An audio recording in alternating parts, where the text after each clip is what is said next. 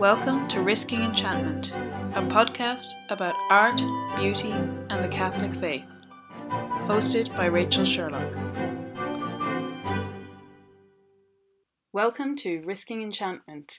For this episode, you've got me, the host, Rachel Sherlock, and my guest this week is Maria Connolly. Woohoo! It's lovely to have you back. I'm very excited to be talking about today's theme. Yeah, we're talking about women in Tolkien. Yeah. and it's very exciting. But I will preface this by saying I think this is the most perilous situation that we've ever recorded a podcast because, in the great aspirations of being a pro family and pro life podcast, we are working around Maria's hectic motherly schedule, and so her young daughter is asleep downstairs having a nap. so we'll see if our voices wake her and Yeah. she stirs in the deep.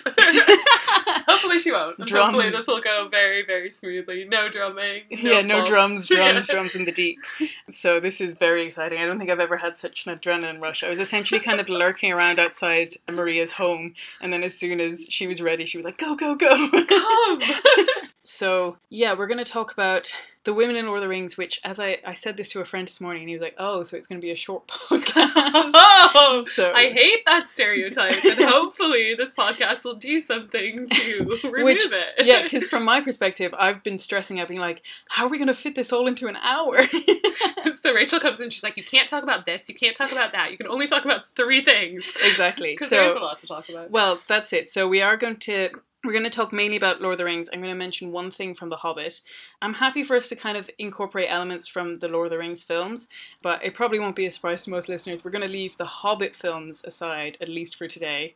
And we are going to draw some elements from the Silmarillion, but I think I was quite conscious. I adore Lord of the Rings and I think it's amazing. The thing I don't like is a kind of attitude that says, well, you only understand the Lord of the Rings unless you've read the Unfinished Tales, the Silmarillion, the Tales from the Perilous Realm, everything. Unless you're a scholar, basically, and that's it's ridiculous because I mean, The Lord of the Rings was the most popular book. It was it voted the most popular book by the English public really for years and years running, and amazing. and that just goes to show it's not a book. Okay, it does have a lot of names and they're all in different languages, and it can be a bit complicated at times to follow everything. But it's a book that speaks to every heart, and it's a book that really moves every person, be they Catholic, not Catholic. At least a lot of people, most people that I know that have read it have been really, really inspired by it. Um, just because of the the themes that are running through it that are so human and so universal. Yeah, absolutely. So, So, we, we don't need to know, you know, all your elf types. Yeah, we're not going to be drilling people on family trees and Rachel and I don't know them, so yeah, I know we were we were confessing of like rereading the, the freaking out last night trying to like re- reread the Silmarillion in its entirety. Yeah. so we are gonna there's uh, particularly in one section we're gonna i think hopefully we'll get the time but we're definitely hoping to talk about Beren and Luthien which is one of the most important stories from the Silmarillion um, and just for a quick explanation, the Silmarillion is the kind of backstory or the the book- history yeah, the book of history that sets the ground for the Lord of the Rings. So it's like a collection of short stories that Tolkien wrote. hmm And Beren and Luthien would be the ancestors of the character Arwen, if you remember her, the elf lady in the Lord of the Rings. yeah so we're going to be talking about them in that context but for the most part we're just going to be focusing on the lord of the rings itself and what the female characters in the lord of the rings can show us just from their presence in those books. The only other thing I wanted to kind of touch on before we launch in is that just to place this in a kind of Catholic context. Because obviously this is a podcast. As I mean, I honestly I probably could have very easily set up a Tolkien podcast, but uh, this is actually a Catholic podcast, and in some ways it's kind of straightforward in the sense that Tolkien was a Catholic, and not only that, but in I think he's recognized by quite a number of people as, as a Catholic mystic. He had a really profound understanding of both his faith and the human heart. And I think that's why this story and these stories have been so long lasting and touched so many people is because of their really profound understanding. And so the women of Tolkien and his writing, they have something really profound to tell us, and they share not the whole truth, but at least a truth about femininity and the dignity of women in the world and their place in the world. And so, like we mentioned earlier, The Lord of the Rings and all of Tolkien's work gets fairly dismissed out of hand as, at least, if not misogynistic, at least not feminist. Because, to be fair, the women are kind of few and far between. Someone mentioned to me recently, I think there's something like only four women named in The Hobbit, uh, which is pretty intense. But to kind of talk about, first of all, why that was fitting and right for those books because as much as we're going to talk about the role of women i also would disagree. I, I like i said it's not the whole truth about femininity and i think it's wonderful to have writers who have a more female presence in their books that or maybe a female driven book. I think those are so wonderful and beautiful. Like as a kid the fact that Lucy was the main character of the the Lion, the Witch, in the Wardrobe was so powerful to me. But I will say, I also certainly never felt growing up or now that I don't connect to stories because they're not about women. Right, because you can have the the exact same problem that you have. Um, you know, you can have the the imbalance on the opposite side. You Mhm. can have a story that's only about women that doesn't, you know, recognize the truth of of men and manhood and their place in the world. And I'm not saying I, I I completely believe that we do need to have more stories that are full of women, but that doesn't make the stories that are full of men any less valuable. Yeah, Um, and I don't think these stories would be improved by no, adding X number of female characters. they would be a bit odd as well because they would be kind of anachronistic. Like they're, I mean, the Mhm. Lord of the Rings is not set in any time in human history. Well, that's Mhm. debatable, but it's not set in in our world, our modern world. It's set in a time of warriors, in a time of war, in a time where um, evil forces are trying to destroy the known world, the civilized world, and it's the men who are going to war, um, who Yeah. are, I mean, they're fighting with swords and spears and shields, and like, I mean, all of us would recognize that most women are physically weaker in some ways than most men. So Mhm. it makes sense from the point of view of it being a book about war, Yeah. about great war. Um, And even if you're looking to the sort of literary traditions that he's drawing on in order to write those books, something I was thinking about yesterday, which is about, like I said, The Hobbit has almost no women in it, but it was drawing from. Uh, and we talked about, and I'm going to bring in a quote that we mentioned in the podcast on the Once and Future King, but the romance in that sense of like the kind of adventure story. But it is that adventure story which ultimately often isn't really about characters. So if you think of The Hobbit, the only person who has any real character story is Bilbo. Like you've got, and I know when they were doing the Hobbit films, that was their big problem, which is that you've got these thirteen dwarves, and almost no all of all of them are identical. And even um, their names sound pretty identical. and you know, Gandalf is, is is present and we love him, but he doesn't necessarily have any character moments that he like grows or like in the in the Lord of the Rings. he's he- a prop for the main character. Yeah, he's a, exactly. He's a guide or a, and even Thorin, he has his like stubbornness and like his desires, and he kind of relents in the end and reconciles and all of those things. But those are like a couple of pages in the whole story. So you know, even if I will say, even if we did have female characters in The Hobbit, they probably wouldn't be very fleshed out either, just because nobody is. But then when you could move into the Lord of the Rings, it's not the same kind of literary tradition that it's drawing from. It's much more drawing from the epics and the sagas and the epic poetry of Anglo-Saxon and Anglo-Norse and some of the elements of even like Greek and, and Roman myth. But because that's what Tolkien was familiar with. That's Yeah. what he taught in Oxford. Um, that's what he studied. That that was his whole mhm, his whole mythos is supported by those ancient myths and to be like you were talking earlier to me about the idea of the shield maiden i don't know if you want to say anything about that yeah, it certainly is present that. especially in Old Norse, not quite as much in Old English, but there are warrior women, there are Valkyrie, there are women who are not motherly. Although I will say, pretty much everyone who's in Old Norse myths, especially in the kind of god myths, are all pretty reprehensible. It's a little bit like Greek myths. Nobody wants to be those people. watch out for hera right Um, but there is this desire constantly to reimagine what those cultures thought about women, but ultimately it fails every time. And uh, like I said, I studied this in my master's, and I still see my professors tweeting about it and getting on online and being like, I think there was some article recently which was like, oh, there was warrior women, and she was like, I like I hate to break it to you, I wish that there was this empirical fact that we could draw from, but it's like the people who try and prove that the Amazons were real. it's They're trying too hard to kind of bolster modern feminist theories. Yeah, and it's it's in very the light of the past Yeah, which you can't do. You have to look at the past as itself. Yeah, and it's anachronistic, but that doesn't mean that women were always like that stereotype of a 1950s housewife going Oh, back the whole way. Like Oh, they did no. they did have their own space which might be actually quite different to what we imagine but that doesn't mean it's our idealized version of a you know a game of thrones style warrior princess type thing. But also the other thing i was going to say is not only is he drawing from these literary traditions but he's drawing from them to tell his own story and his own I, I'm not saying he he was very careful not to.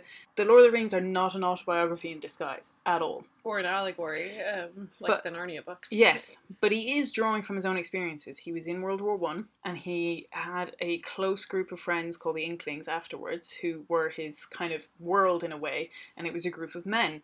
And so he's trying to say something about the camaraderie and the experience of The men. fellowship of male friendship. Yeah, Um, absolutely. And that isn't to say that there wasn't a powerful female presence in his life, particularly.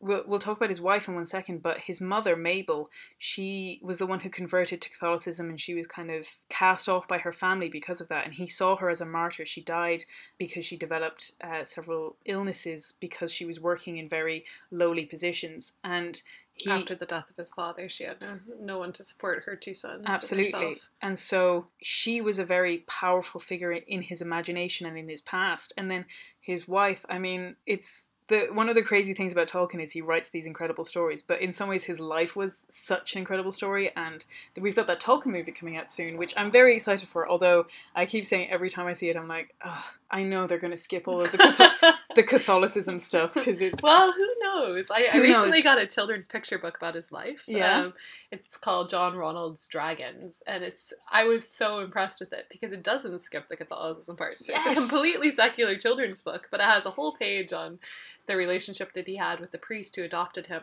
and his Mm. brother after his mother died. yeah. and about how the the artwork in the churches and his his faith kind of influenced That's his so good. his idealism. So I can still Um, hold out hope. you can, I, you can. I shouldn't despair. Anyone who's honestly going to look at the life of Tolkien has to include Mhm. that aspect. But he's he- a daily mass goer for years and years, and an adoration goer. Like, I mean, you can't skip that. it's a huge part, and we're going to come into how his Catholic faith informed how he portrayed women.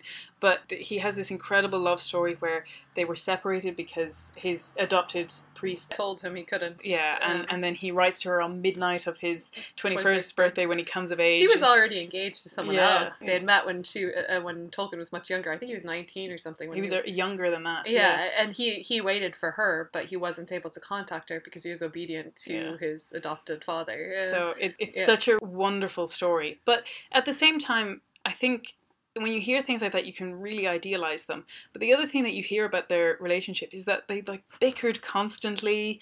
They had real trouble. She didn't really like Oxford. They moved to Bournemouth, where she was able to have a much stronger social life, but he really missed Oxford, and they had to make all of these they had sacrifices. six children together, which was um, six. Five? I- Sorry, anyway, you can check Well, that. Well, there's John, Michael, Christopher, Priscilla. Is there someone else? No, you're probably right. Four. Four. But they Still, four kids is a lot. yeah and she she had to convert to catholicism for him but she was she really struggled with that so it wasn't like he lived in this happy bubble where women did exactly what he wanted and was everything to him and you know kind of they had this incredible relationship where they were guessing, like finishing each other's sentences. and- no, it Like, wasn't that. he he had real women. And also his i was reading yesterday that like his daughter was saying that he had lots of female friends. It wasn't that he lived in this isolated bubble. And so the first quote that i'm going to pull up which i think is really interesting and we'll place this in a little bit of context of his writing afterwards but um, i brought it up like i said in the podcast to do with the once and future king and it's about tolkien's view of chivalry. So he says the center of romantic chivalry was not god but imaginary deities love and the lady it still tends to make the lady a kind of guiding star or divinity, of the old fashioned, his divinity equals the woman he loves, the object or reason of noble conduct. This is, of course, false, and at best, make believe. The woman is another fallen human being, with a soul in peril. But combined and harmonized with religion, it can be very noble. Then it produces what I suppose is still felt among those who retain even vestigary Christianity to be the highest ideal of love between man and woman. Yet I still think it has dangers. It is not wholly true, and it is not perfectly theocentric. It takes, or at any rate has in the past taken, the young man's eye off women as they are, as companions in shipwreck, not guiding stars. One result is for the observation of the actual to make the young man turn cynical, to forget their desires, needs, and temptations. It inculcates exaggerated notions of true love as a fire from without, a permanent exaltation, unrelated to age, childbearing, and plain life, and unrelated to will and purpose. One result of that is to make young folk look for a love that will keep them always nice and warm in a cold world, without any effort of theirs, and the incurably romantic go on looking even in the squalor of the divorce courts. Pretty strong. Yeah, and I think that comes as a real surprise to people who read Tolkien because He's so idealistic that it's it's kind of amazing that he can see through that idealism when it comes to real actual women. yeah, that he doesn't have in in his own personal view, he doesn't have that perfect idealized version of women and that they are as much in need of the helpmates of men in order to be redeemed by God as men are of them. Mm. And I think the important context to place on this is that when he created the idea of the elven race, that they are supposed to be a heightened race. They're almost like angels. They're definitely on a higher plane than humanity. And so a lot of the women that we meet, and a lot of them are elves, do almost in fact i think some of them are termed that guiding star now that doesn't mean that they don't have any depth like we're going to go into their own struggles and their own needs for redemption and for atonement and all of those things but it does mean that they come across as these kind of perfect idealized women and But they are very different from Tolkien's actual women in the Yeah. sense of like if you look at someone like Eowyn, she's Mhm. very very different, very much more flawed and I guess nuanced yeah than And someone like Arwen. It's Um, also worth saying that this idealism in the elves also relates to the men as well. Like Right. it is the whole race. And so while it is true to say that those women are people always say on a pedestal, but in in a similar way so are the men. it's not really problematic in that sense. Yeah, it's If not it's not unbalanced. Yeah. And so I I love that quote because it really sets up that while he's writing about these idealized women, he's not coming from a deluded mindset where he thinks that that is the reality of women. or that that's the only place women have in the world or in men's lives, being kind of like a Mm-hmm. A good example or some kind of you know it's it's very present in well maybe not so much anymore but I think in the Victorian era and Mhm. earlier like the woman as the Exemplar. yeah the ideal that a lady you could either be one of two things you could either be a lady or a whore there was nothing else Yeah. like I mean there was no middle ground like you were either this perfect paragon of every virtue Yeah. and every like feminine accomplishment Or you were the mistress or the yeah yeah, or you were of- just a fallen woman Yeah. you know so So I think that kind of sets us up nicely, and like I said, we're on a little bit of a clock because a, a beautiful, non-idealized little girl is downstairs. Very human indeed. so we're going to dive straight in. And so to begin with, I'm just going to talk about, like I said, there's almost no women in The Hobbit, but the one starting point that I want to say is that because The Hobbit kind of is the beginning that flows into The Lord of the Rings. And so the beginning of all of these adventures comes a description of Bilbo.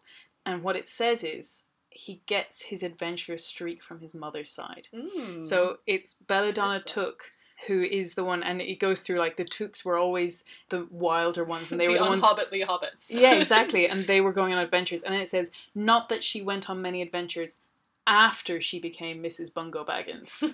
I can relate to that. the biggest adventure I've been on lately is a trip to the grocery store. but That's that not true. it does talk about her being happy and content in that life, but Yeah. that Bilbo's adventurousness does come from his mother's side. So that that beginning moment of saying that this thing where you're going to break free of your normal bounds comes from the feminine side, and it's also true for Frodo, although it's somewhat more removed. I think it's his grandmother is a Took, and so meddlesome tooks. yeah but it's it's always from the feminine side so i just think that's really interesting that that's the first idea of femininity that we come across in the books Yeah, I, maybe relating back to Tolkien's relationship with his mother, like what all he received from his own mother, mm-hmm. um, that kind of adventurous spirit from the woman who was brave enough to leave everything, to leave her country, to leave her family, to leave her religion, her ties, Mm-hmm. to embrace the adventure that is Christianity. Yeah. And I mean, that's a huge legacy that she left to her sons. yeah it is really incredible and so that's just kind of our, our first little hint and then we're going to move into the lord of the rings and i think the first and kind of abiding female figure from the Fellowship of the Ring is Galadriel. Yeah. And she's such a such an iconic figure and so powerfully written and again a slightly surprising one in that she's the queen and while she is married it's definitely her land Yeah, you know and that she is the most powerful the one Lady of the Wood. yeah, and her characterization is so informed by, and this is where we get into Tolkien's faith, it's so informed by his view of the Virgin Mary. So, like his own quote on Our Lady, he says, Our Lady, upon which all my own small perception of beauty, both in majesty and simplicity, is founded. That's beautiful because if you look at the character of Galadriel, isn't that the kind of war that's going on within her? Mhm. The war between majesty and simplicity? Yeah. She's a, a tree dweller. I mean, she lives in a forest, but she's a queen of Yeah. a forest. And So there is there is that because they're always described as being adorned, but adorned by nature. by Like, light or yeah. star or flower. you don't get the kind of yeah, you don't get the kind of frills and lace of say like a Victorian or, or, Baroque era the elves have this kind of majestic simplicity to them that comes is, from themselves almost or Yeah. from the, their natural surroundings. Um, yeah and i the one of the things that i picked out was that um the one of the most important things that i kind of really came to understand when i was researching for this podcast was that uh, the story of middle earth is essentially kind of like a descending concentric circle um, and like I said, we're not going to dwell too much on the outer stories, but it is important because it does set up how these archetypes work. So you kind of have the story on the most vast term, and it begins with the gods. And then the age kind of descends and it becomes the age of elves. And it doesn't have quite the scope and quite the power of the age of gods, but then you get the elves, and now we're moving into the age of men. And it's so you have these stories that kind of repeat the whole way down.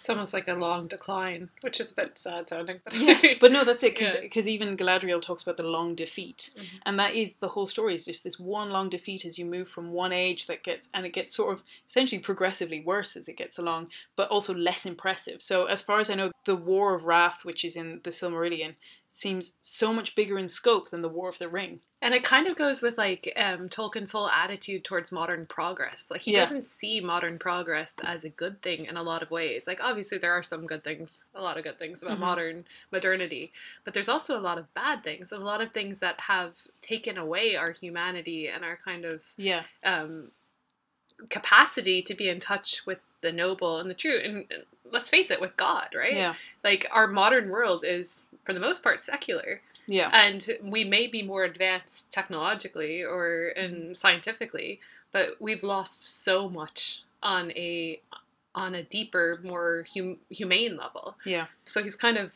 doing that in his stories as well uh, Yeah. i think. And But so yeah, keep going. you get these repeated tropes or like almost exact essentially a repeated story. So we're going to talk about you were saying about Arwen being a descendant of Beren and Luthien but in some ways the story of Aragorn and Arwen is a microcosm of the story of Beren and Luthien. Mm. Or even things like in Valinor you have the white and gold trees of light and then by the time you get to the third age of in the Lord of the Rings you have like the withering tree of Gondor.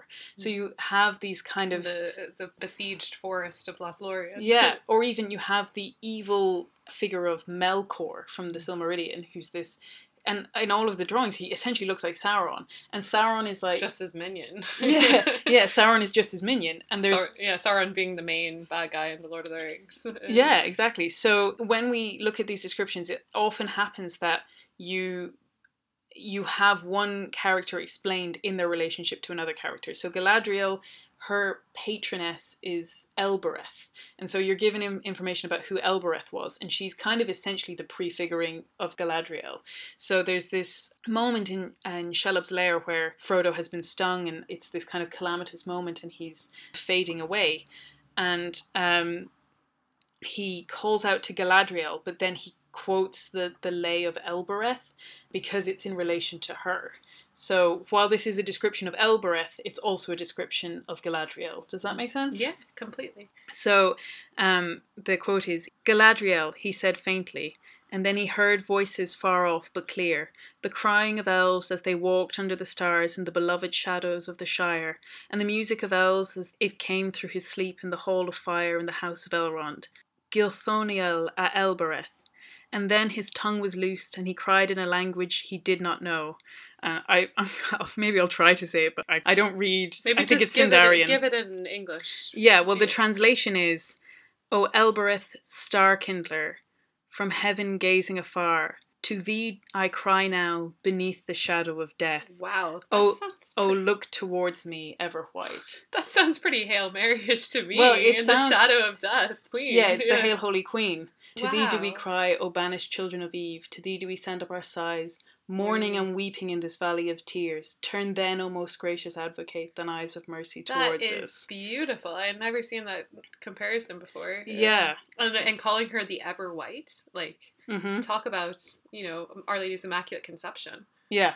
right Exactly. there. Like I mean, It's it's right there. It's only in evoking these images of Mary that he's able to conjure up this figure of Galadriel, who is this good and wonderful queen. And coming back to that point that you were talking about earlier about the uh, idealization of women and how Tolkien uses like the elven race as kind of a higher form of women, that there is something that is true in our faith and in our lives that we can idealize one woman hmm and we should idealize her and she should be this pinnacle of perfection for us and that's such a relief as a woman i don't know Mhm. about for any other women who are listening to this but Yeah, because the perfect woman doesn't isn't someone on Instagram. no exactly It's the mother of God. yeah and she but the very fact that she exists gives me hope because it both tells me that a i am not the perfect Mhm. woman and that's okay and i don't have to be her i want to be her i want to Mhm. be like her and b she's there like she I don't have to just guess what the perfect woman looks like. Like I have this ideal, I have this beautiful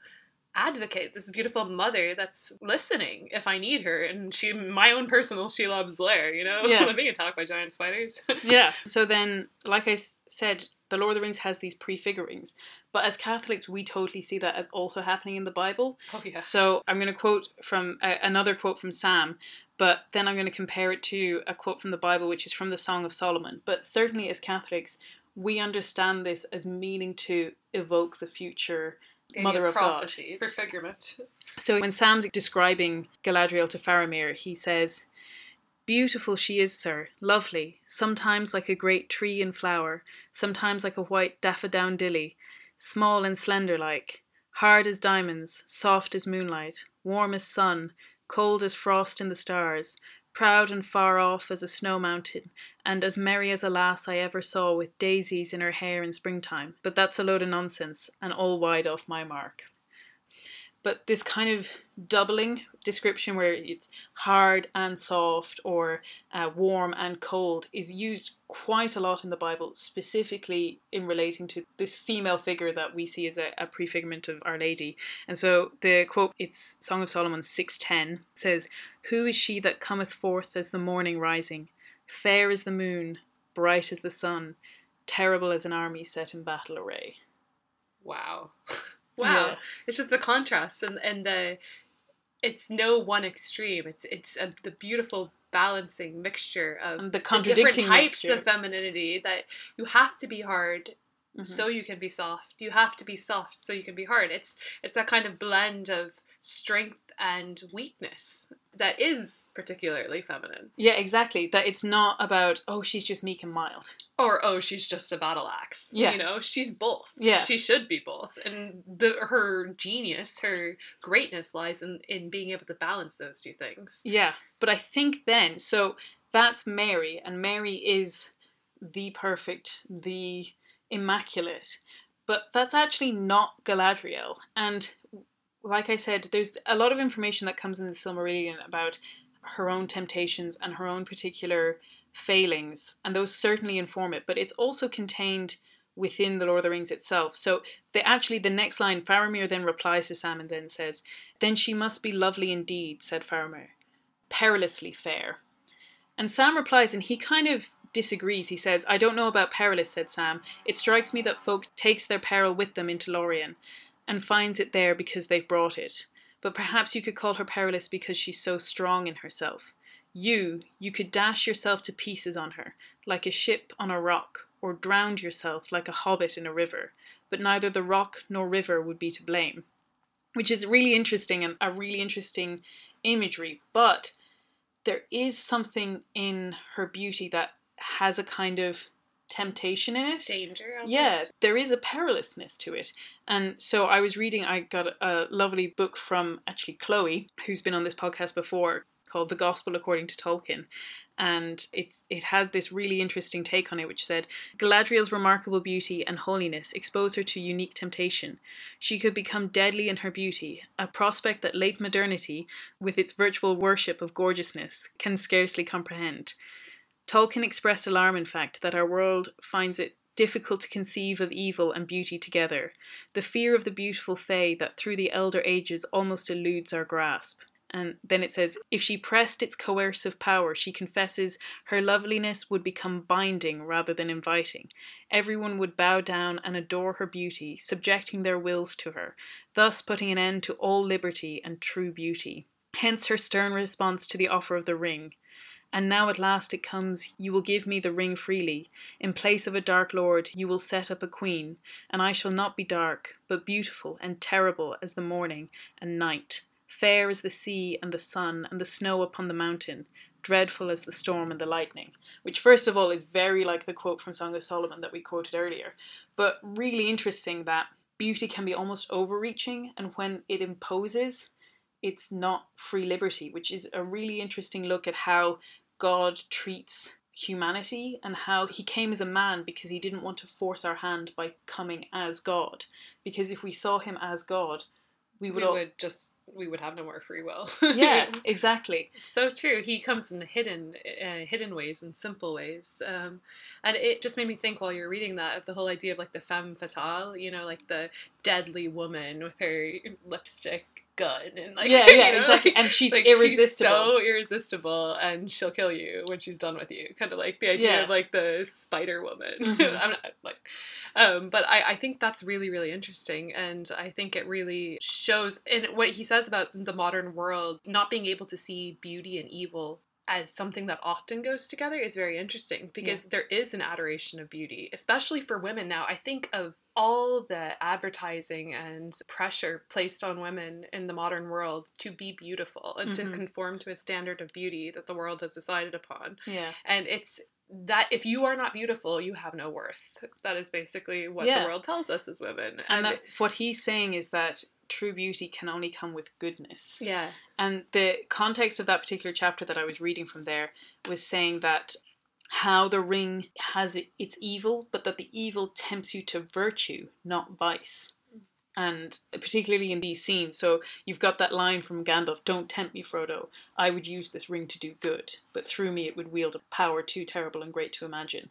So, and it's the same with Galadriel. And so she wants to protect her kingdom and she wants to have that power to protect her people. And she could move to take the ring. And again, like she said, set herself up as a queen that has this power to defend and protect and to increase her own stature and increase the stature of her people.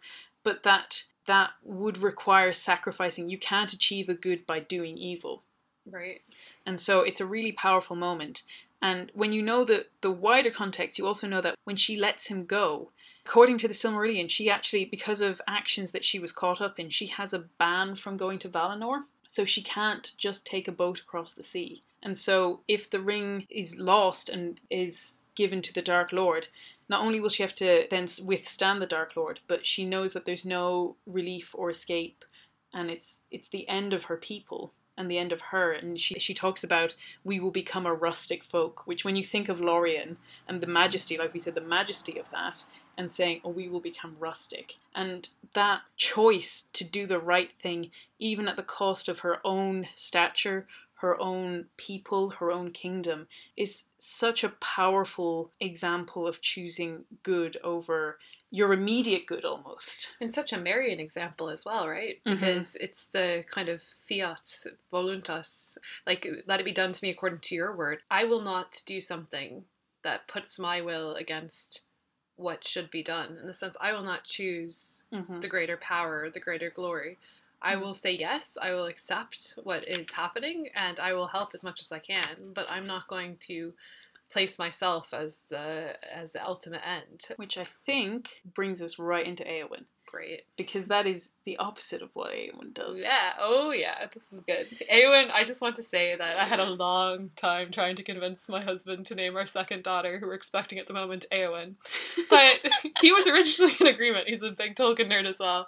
But he said no eventually because he thought our child would have too much to carry with the weight of such a nerdy name. but anyway, so she, although she is an incredibly flawed character, she's also someone that I identify with very much. And has actually helped me in a lot of hard personal moments. Whenever something is, is very hard for me, I imagine myself literally putting on the armor of Eowyn mm-hmm. and walking out into the field to That's... do battle with whichever dragon I have to face. So yeah, if you want to criticize Tolkien for not including strong, incredible women, then you should really decide that Eowyn never existed. Yeah, yeah. I was going to say that. I think to me, Eowyn is one of the most powerfully crafted female characters that I've ever read. And done in such a scarcity of words. And yeah.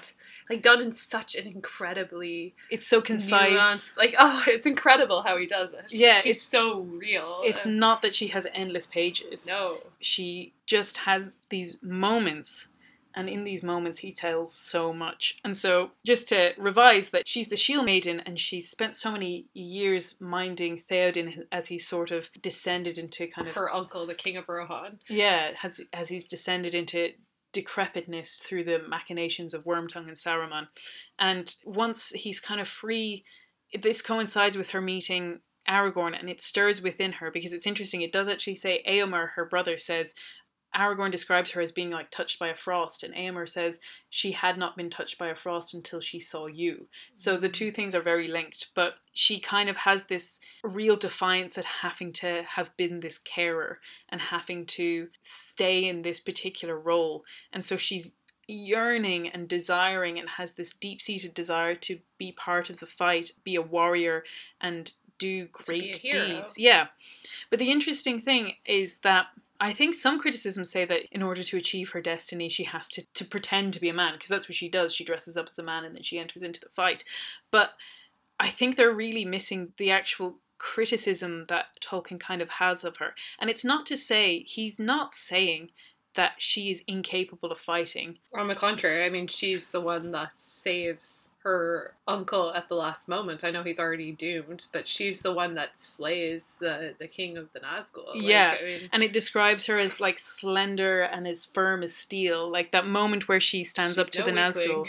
yeah, it's not that she doesn't have a physical capability of doing it. It's not that she is lacking in courage or in any of the virtues that Tolkien gives to men traditionally. Yeah, like she has all of those things and more. Like she's a hero. She's noble. She's... Yeah, and so Tolkien isn't saying that women don't have a place on the battlefield because all women, all women are physically incapable of being there.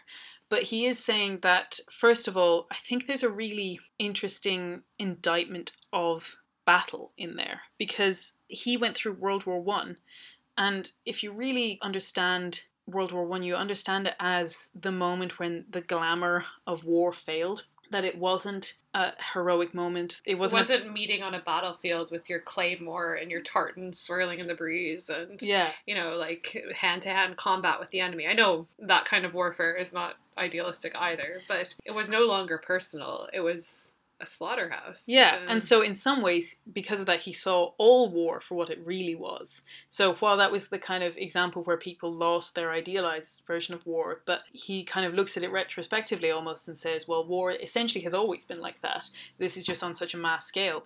But also that war especially World War One, was literally just about who can outdo the other in terms of body count. The only reason you were there were to be one body, alive or dead, up on the other person. You know, how long can you withstand by just throwing people at this? It was such a carnage. You, we just can't even comprehend the idea of how many people were lost every single day in, in World War One. And I thought it was really interesting that this actually, going back to what the Once and Future King podcast that I, I've been kind of referencing, is that T.H. White has this really interesting take on it as well, which informs it, which says, Something of the new ideal of the Round Table, which was to be born in pain, something about doing a hateful and dangerous action for the sake of decency, for they knew that the fight was to be fought in blood and death without reward. They would get nothing but the unmarketable conscience of having done what they ought to do in spite of fear, something which wicked people have often debased by calling it glory with too much sentiment, but which is glory all the same. Mm. So obviously that's T.H. White and not Tolkien, but they share that kind of sentiment, which is that it is glorious. There is a nobility in laying down your life for the things that you love, but the experience of it is not glorious. Mm. And so she has this desire to be part of that. And I think it's really interesting that people see this as saying, well, she wants to not be in the role of a woman, she wants to step out and not just be at home. But that wasn't actually what she was being asked to do. She was being asked to be the leader of everyone who remained. The She steward of her people. She was being asked to lead them to safety, to um, to basically rule in in the place of, of all the men who had to go to war. And, Yeah. and that's it is interesting from Tolkien's experience as well, because who was left behind during the war? The women, and who kept everything going during the war? The Mhm. women. So he, I think he probably had a deeper appreciation for that than maybe some modern people have. That there is such a thing as different roles in different times, and sometimes we can idealize one and forget the importance of the other, and that's the problem. Not not that there are different roles. Yeah. it's just the way we see them. And so she's given this duty in the Two Towers, and then it, it's supposed to continue on into the Return of the King until she kind of defies it. But Hama, who's Theoden's kind of right hand man, suggests that she should be the leader. So he says, She is fearless and high hearted. All love her. Let her be as lord to the Eorlingas while we are gone.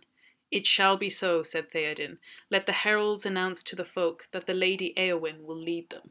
Like, that's no. She's not staying home to be, you know, a stay-at-home mom. Sorry, but like, Yeah, that's that's no lowly position. no. And so what she's really infuriated about is the fact that she's not allowed to fight. It's not about not having status. It's not about not having power. Mission or Mission or power because she she has the power over all of her people. And so it's it's not about that. It's only about the fact that she wants to be part of these glorious deeds and to be remembered. So, actually, coming back to that book that I mentioned earlier, The Gospel According to Tolkien, it has this section which is talking about prudence and imprudence. So it says, To lack prudence and wisdom is to act foolishly and thoughtlessly, seeking merely one's own good rather than the good of friends and the larger community.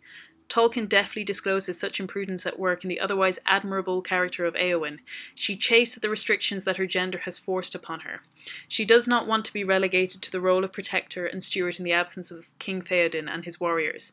She possesses the bravery of even the most valiant men, and she wants it to be fully realized and recognized in her role as Shield Maiden. And then it has this extended quote, but I think it's such an important quote that I, I do want to quote it in full. So this is between Aragorn and Eowyn. Aragorn is about to head out onto what everyone else perceives as a suicide mission to walk the paths of the dead, and Eowyn is begging to go with him. And he says, Your duty is with your people, he answered. Too often have I heard of duty, she cried. Am I not of the house of Eorl? A shield maiden, and not a dry nurse.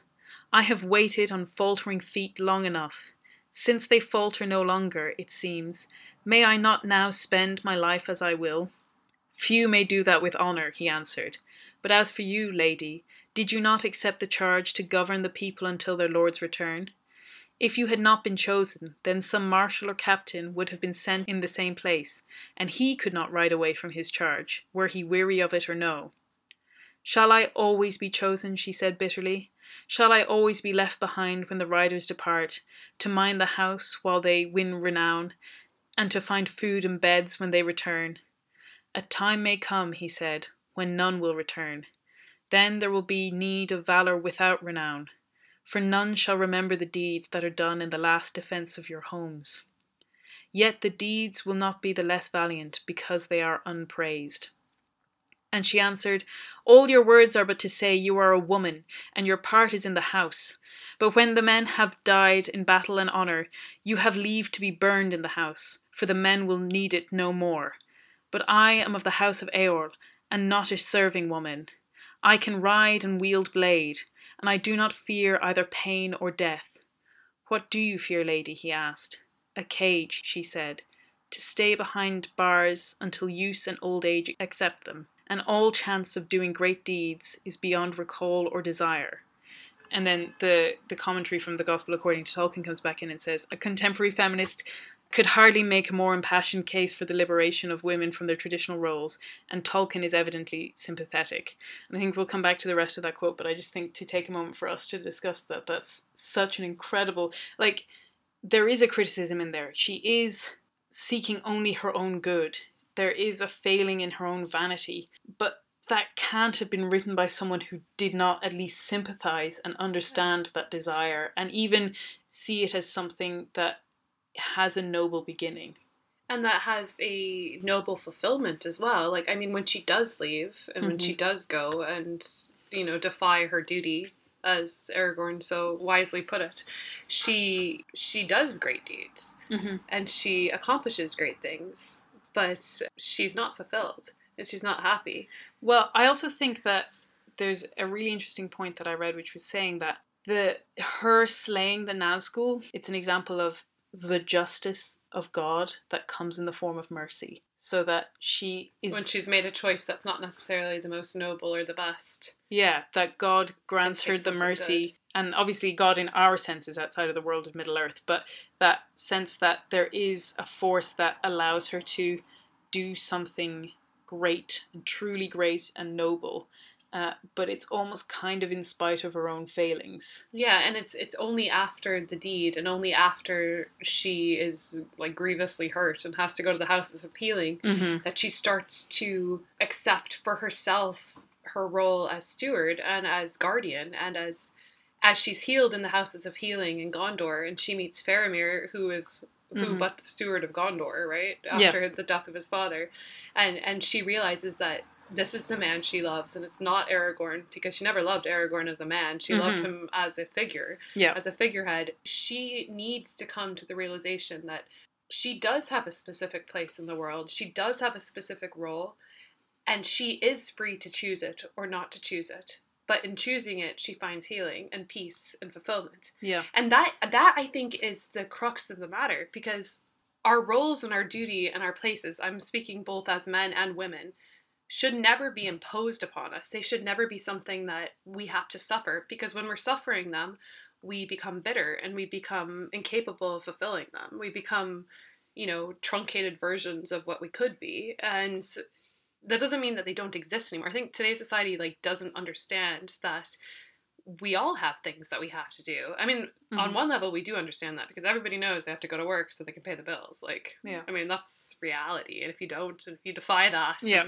step out of that, well, sorry, like you're gonna end up homeless or you know, like worse. You know, like you have to fulfill certain stereotypes or certain obligations, but you can do it in any way you choose. You can do it in a bitter, resisting way, or you can do it in a fulfilled understanding way which is what i think is is deep down vocation as well right? Yeah. Because we're all called to different roles and different duties and, and i'm not saying that there is a set role for women and a set role for men at all but i am saying that there's such a thing as as duty and role mm-hmm. and belonging and and calling and there's such a thing as obligation. Yeah. And we have to be able to choose that obligation or else we won't fulfill it. And um, also that she because as Aragorn describes, there's a whole wealth of men who are elderly, perhaps, or children or women who are left behind. And do they not deserve the kind of strong protector that Eowyn is? Right. Who are they left with? Like, exactly. That question is never right. answered. And, like, I mean, speaking as a stay at home mom, I can really identify with her because I can live my life in one of two ways. I can say, oh, I'm being forced to not do anything with my life because I have a kid and I need to take care of her. And yeah. I am bound to her diaper changing and yeah. her nap time. Or I can say, this is my choice because this is this is love and this is fulfillment and this is the way that God has made for me to become a shield maiden to do great things, you know. Yeah. so yeah, and it's really telling that. So both Aragorn says in that segment that like he doesn't go into battle for renown, but because he has to do it, he is it is out of duty that he goes on this quest. And it's interesting then that she falls in love later with Faramir, and Faramir's famous. Well, but also he's the he's the one with that famous quote that says, "I do not love the bright sword for its sharpness, nor the arrow for its swiftness, nor the warrior for his glory. I love only that which they defend." And that is beautiful that, that goes into like the understanding that you were talking about earlier as well to me about Tolkien's understanding of what is actually greater. Is it is it glory? Is it nobility? Is it high, bright, sparkling elven kingdoms, or is it the Shire? you Yeah. know? is I was- the everyday? It's- Yeah, yeah. that- you go with that, Rachel, because I thought that was a really good point. Well, it kind of struck me. It was in the context of some other things that I was reading, but that he is saying that in some ways there is a truth to say that, you know, she should want to be at home. But in some ways that's because his reflection is that everyone should want to be. And that the only reason you would go out to fight and the only reason that you should want to be engaged in these battles and these quote unquote heroic deeds is because they are in, in defense of a better life. And that Right. better life is the life at home for Yeah. both men and women. The hobbits seem to have their priorities a bit more straight in this regard. So they, Yeah. all they want is to get home to their strawberries in the Shire. Like that's all they want. but that's exactly it. So in some ways, we have this very uh, polarized notion of the roles of men and women, and men go to work and women stay home. But that conception only really came in the Industrial Revolution, and for the most part, before that. Everyone was in the society together, and it was a more agricultural community. So the family cultivated their plot. The family, which meant everyone, was part of this this ebb and flow of life, and you really see that in the Shire. So the Shire is essentially the kind of idealized landscape. I know we have the elven kingdoms and things like that, but the place that everyone wants to return to is the Oh, Shire. Yeah. And so you look at the Shire and you think, well, if you say quote unquote that the this place for women is at the home, and what does that mean? Well, it means all of the kind of standard curating a household and, and a garden and food and things like that. But in the Shire, Sam is a gardener. Merry cooks food. They all cook food. They they They're ha- obsessed with food. but they're all part of this life that to us moderns now if you laid out like the kind of daily tasks of a hobbit a, a male hobbit they would look very similar to the kind of stereotypical tasks that we would assign to women in the home And it's like it's so frustrating as a woman in the home. Like I recently ran into one of my husband's workmates and she was asking me if I was working or if I was planning to go back to work and I just said at the moment no, I'm I'm like taking care of my kids.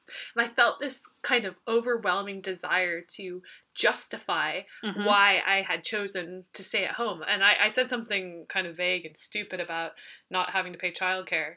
And I was thinking about it afterwards, and I just realized how deeply our culture Yeah. does not value someone who chooses to nurture with their time and to, to care and to do simple little like tiny tasks yeah instead of you know having a career or and And so the thing is, is that like we said, it's not that Eowyn has to fit this ideal of what we mean by like a woman in the home. Like she's a shield maiden. She has a posi- capacity she and has capacity and a position. She's organizing her people. She is a she, leader. It's not she- like women cannot be leaders. They Abso- must be hobbit women. Absolutely. But Tolkien is making this comment that, you know, men are out in, we're going to say, quote unquote, the world, but they should only be doing that because they absolutely have to in to defense of. protect their home. And, and in the best version of the world, they would all be home. So it's not about calling women out into, again, the world. It's about a retreat back for Yeah. everyone to the, the real true life, which is in these small communities and in the building of relationships and in the sustainable small beauty of somewhere like the Shire. And it's so it's not an indictment of women to say, well, you know, you should be at home, but rather that he recognizes that for the most part, women have the opportunity to maintain these kinds of worlds, and that's such a precious, dignified role that they shouldn't be distracted by, say, the glamour of war.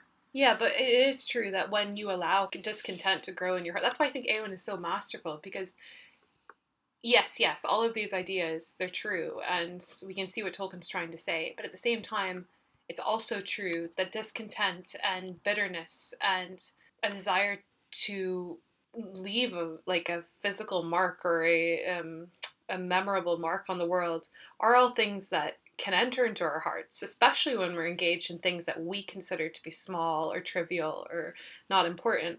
And it, that's why it's so beautiful because he acknowledges that that feeling, that temptation to greatness, is always present in our in our condition, especially as women. Um, I think because we are can often be in roles that seem more trivial. At least, mm-hmm. I mean, if, when it comes to child minding and taking care of a family, like if you are a woman who has kids, you will be engaged in trivial tasks. Yeah. Like, let me just tell you that right now, and I'm sure your husband will as well, hopefully. but but what I'm saying is like there will be a lot of stuff that no one's ever going to remember. Like Nobody yeah. wants to talk about how many poopy diapers you changed in one day. Like nobody, except for your husband. he needs some credit too. But anyway, um, I think we're yeah. gonna have to. We could talk about Éowyn all day, but oh, we're yeah. already running long on this. So I'm gonna make one really short point and another kind of duo of uh, women that feature in these stories, and then we'll move on to Arwen. But I'll make this point really quickly, which is that there is actually a female villainess in the story and that she also has a prefigurement in the Silmarillion, and that is Shelob. Ah, I had not thought of her as a woman. and, well, because she yeah. specifically characterized as she, and I think it's really oh, interesting. Yeah. The spiders in The Hobbit are all it. Now, to me they sound more masculine anyway, but they're only ever described as they or it. Mm-hmm. And also, I mean, her name is she. Though. Yeah, Shelob. I actually read a horrific article about this in college, but I mean, keep going. like female genitalia and spiders. I, and, yeah. I think I saw some of that. Uh, someone's actually a couple of people have pointed out that it says that she is most like a spider. So she she's not even quite a spider, and it's the same with so like I said, there's that kind of concentric circle of going down. In, yeah, Ungoliant is the previous one who is even bigger and more powerful and more evil. And she takes the form of a spider. She comes from the darkness She's that lies. spirit or a force. Yeah, it's the darkness. I think before the creation of the world, she emerges. Mm. And so mm. there's these two spiders. And the thing that I'm going to say about them very quickly is that they're actually, to me anyway, the inverse of Galadriel. Mm. Ungoliant is born of darkness, and because of that, she has this insatiable desire to consume light. And in that, she also, in the Silmarillion, and the Silmarillion is so named because a big part of the story is about three jewels that were created called the Silmarils. Ungoliant wants to devour the Silmarils. And the Silmarils are so beautiful because they contain the light of the two trees of Valinor. One is gold and one is silver. But they were actually inspired by Galadriel's hair. So Galadriel is from two different races of elves, and so her hair has this combination of silver and gold that is said to be perfect and is said to evoke the light of the trees. And her cousin Fëanor was inspired by her hair to make the Silmarils. Oh wow. Right? So she is kind of the light and Ungoliant is the devouring, right? Which I think is so, so interesting. And also, just to note that Galadriel is one of two elves left in Middle Earth who have seen the light of the tree. So the other is Glorfindel. Mm. And then her hair, which is very important then when it comes to Gimli getting the gift of her hair, because she refuses that to Feanor. And Feanor was inspired with the very idea of imprisoning or blending the light of the two trees. But Ungoliant drinks the sap of the trees of light and becomes enormous. But the idea is, it never quite tells you what happens to her, but it suggested that she is so insatiable that she devours herself. Whereas, like we were saying earlier, that Galadriel lays down everything. Mm. And that also Galadriel learns how to make lembas bread from another figure who's from the Valar called Melian. But that Galadriel is the one who distributes food and creates food. The lembas being kind of a symbol, some people have said, of the Eucharist. Of the Eucharist. So a truly sustaining food. Mm. So she's the one that distributes this true nutrition of heaven, yeah. whereas Ungoliant devours it. And then you get into Shelob or Shelob, the quote which describes Shelob, and it is telling that Shelob is cast back by the light of the Silmaril, the which is the star in the sky. Given to Sam, yeah, yeah or so given to Frodo. But. In in the phial, so it is this showdown essentially of Galadriel versus Shelob, and so the description of Shelob is she served none but herself, drinking the blood of elves and men, bloated and grown fat, with endless brooding on her feasts, weaving webs of shadow, for all living things were her food, and her vomit darkness. But her lust was not Gollum's lust. Little she knew or cared for towers or rings, or anything devised by mind or hand, who only desired death for all others, mind and body, and for herself a glut of life, alone, swollen until the mountains could no longer hold her up and the darkness could not contain her. Wow. So again, you have that because she only cares about eating.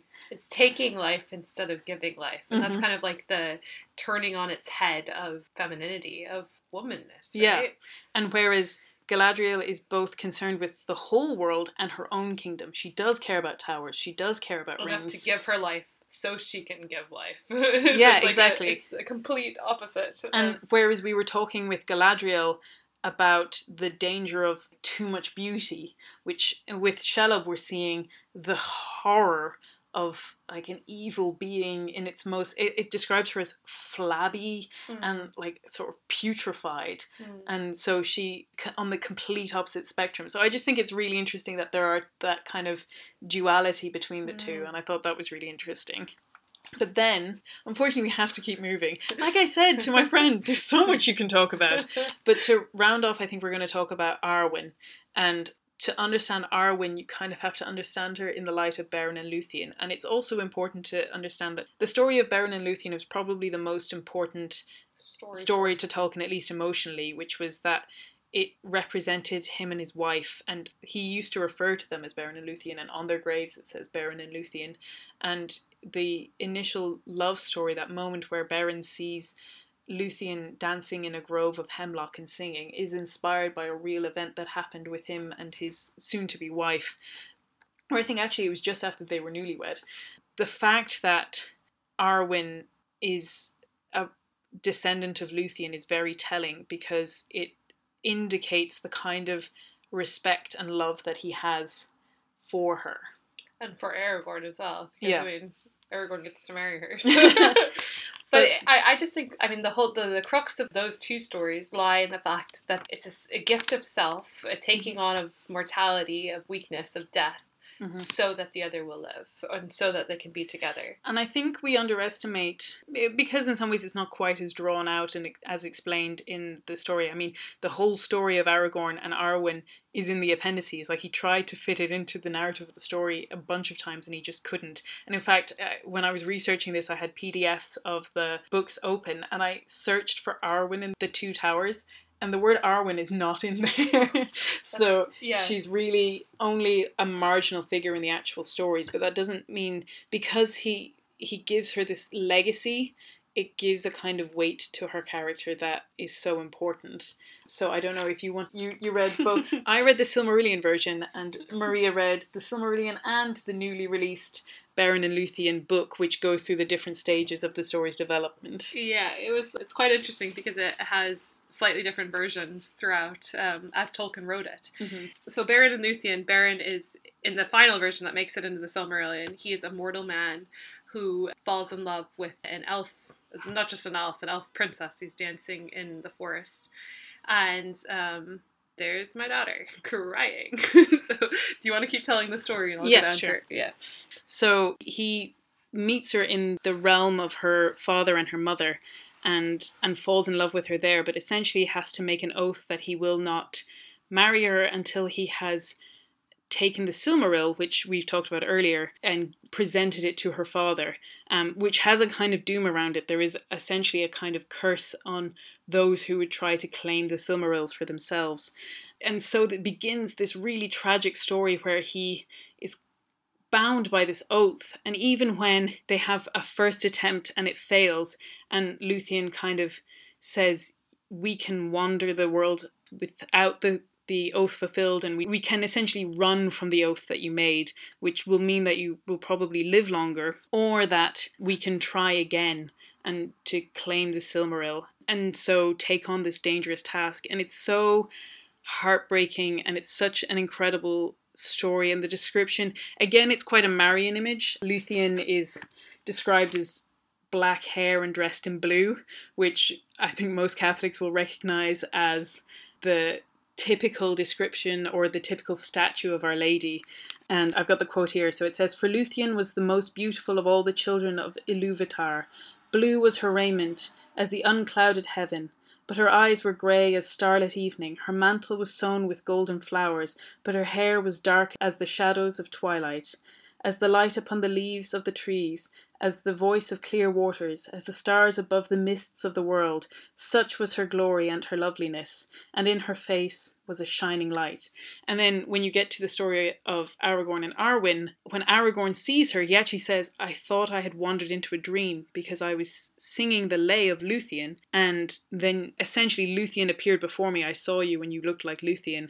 And Arwen says, I, I've heard that before. She is my ancestor. And so this image of her as, as the kind of beautiful Luthien is so important, but it also conveys her doom because she follows, like I've been saying this whole podcast, she follows that trope of duplicating a story that was held on a grander scale beforehand. And so she accepts in order to be with Aragorn, just as Luthien, she has to accept the mortality of men. And like I said, this is kind of explained in The Lord of the Rings, but there is a little bit more information in the Silmarillion which says that the elves can dwell in the land of Valinor in a, essentially a kind of eternal bliss and they can stay there forever. But that actually doesn't make it heaven, and that death is actually described as the gift that the god who is in the world of Middle Earth, it's the gift that he gives to men. Because when they die, they can move to this plane that's closer to God, that is heaven, that as we would understand it. And so when elves give up their immortality, it means that they will never rejoin any of their family, any of their loved ones who dwell in Valinor. Her loved ones will never die, and so they will never reach heaven. And so it is a permanent separation. And there's so much that you have to give up, and so much that you have to forsake in order to follow this love that it is more profound when you kind of put it in that context that there is a huge act of trust and of love that comes into saying yes to this relationship. And I think, I actually think the film does it really well when it has Elrond is sort of describing what her life will be like if she chooses to stay.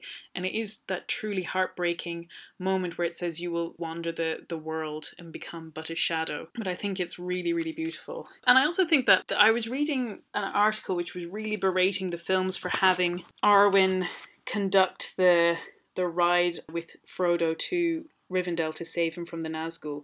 And I understand wanting to be protective of the story. And also, I, I have several friends who really, really love the character of Glorfindel, so you kind of miss out on that. But as we said earlier, the character of Arwen is so peripheral to the actual plot but she's so integral to the motivation of Aragorn that you have to find a way of building her into the story, or else it kind of doesn't make sense. It won't resonate with an audience. So, first of all, from a purely film storytelling point of view, I think it works really well. The other thing is that Luthien is not the totally gentle and meek and helpless character that you might think when you think of a, a, a perfect woman, because she both rescues Beren by entering the lair of Morgoth and entering the realm of evil and using her power to free Beren. And then, like I said, he has this choice to go back, and they do. And she she's the one that stands before Morgoth and withstands his evil in order that they can try to carry out this mission. So in the first case, I I believe that she it's actually the stronghold of Sauron first, and then they move on to Morgoth. But I could be wrong. Like I said, I really needed to refresh myself on the story from the Silmarillion. But it says that then Sauron yielded himself, and Luthien took mastery of the isle and all that was there. Then Luthien stood upon the bridge and declared her power, and the spell was loosed that bound stone to stone, and the gates were thrown down, and the walls opened, and the pits laid bare, and the many thralls and captives come forth in wonder and dismay. And then in the second case it says, for they came to the seat of Morgoth in his nethermost hall, that was upheld by horror, lit by fire, and filled with weapons of death and torment. Luthien was stripped of her disguise by the will of Morgoth, and he bent his gaze upon her. She was not daunted by his gaze, and she named her own name, and offered service to sing before him after the manner of a minstrel. Then Morgoth looked upon her beauty, conceived in his thought an evil lust and a design more dark than any than had, that had come into his heart since he fled from Valinor. So the idea that Luthien, and in her parallel Arwen, doesn't have this ability to call on power and to withstand evil and to brave the deepest horrors. I, I think it is still fitting within her character, and I think in, in that light you can see it as a really powerful moment of Arwen standing before the Nazgul and saying, you know, if you want him, come and claim him.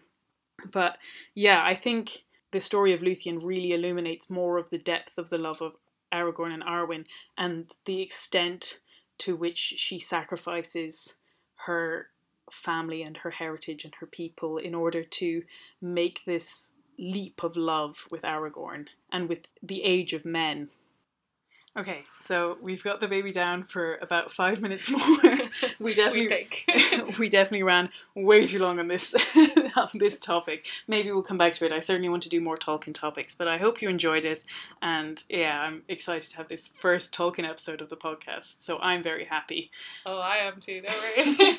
Who knows? Maybe we'll get our third daughter named after Eowyn or Luthien. You know, fingers crossed. but just to round up the episode and before we get another screaming child, uh, we better do our usual. What are you enjoying at the moment, Maria? What am I enjoying at the moment? I am enjoying planning for this weekend because I have my best friend from when I was small and her five children coming up for the weekend to stay a night in our two bedroom house. so we're going to be doing a picnic and a party because her youngest is turning one. So I'm just really looking forward to hosting, and I know it's very immediate, but I get excited about the immediate. So yeah, um, I'm making a birthday cake and just just trying to make it a really memorable, fun experience for these kids. Um, Living the good small life, exactly as, as we've been talking about. Um, I think for me, well, first of all, I'm going to say in preparation for yet another podcast that's coming up, I've been reading a lot more of Ronald Knox and specifically his, uh, and this will give away something, the murder mysteries, ah. and they're they're so really well written, really funny. I had no idea how fun and funny they were going to be. So I've been really enjoying that. And the other thing I want to give a shout out to is if you did enjoy this podcast, I'd really recommend uh, Tea with Tolkien. She's on. Oh yeah. She's on Instagram. She's on Twitter, and maybe most importantly, she's also on Etsy. Oh she, yeah, she does. She her shop is closed down for the moment, but I think she has a pop up shop. Um, yeah. So she does like Tolkien inspired books as yeah. well and all kinds of paraphernalia and she's great and she has her own podcast on all things Tolkien so I thought I'd she's just She's the expert if you want Tolkien so I thought we'd just give a little shout out to her and I guess that'll be it for this time so thanks very much for joining us as usual please do rate, subscribe, send us a review, send me a message on Instagram or Twitter or anything like that. And because uh, we'd really love to hear from any of our listeners. And other than that, I think we just have to say goodbye. See you next time.